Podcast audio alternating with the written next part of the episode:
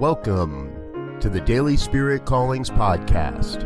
I'm your host, Robert Brzezinski, and I invite you to join me every day as we explore an affirmation, inspiration, and call to action for your life this day. And today is March 19th, 2021. Here is your Daily Spirit Calling. I believe in the good things coming. Everywhere I look, I see the hands of God operating as my life.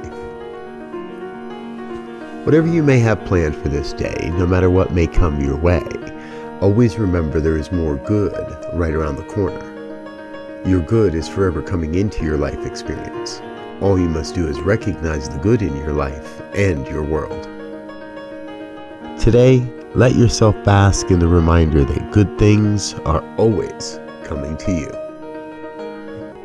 Thank you for listening to Daily Spirit Callings. If you found value in this program, please share it with your friends. Learn more about Spirit Evolving Ministries at spiritevolving.com. Until next time, peace and blessings. Go forth and prosper.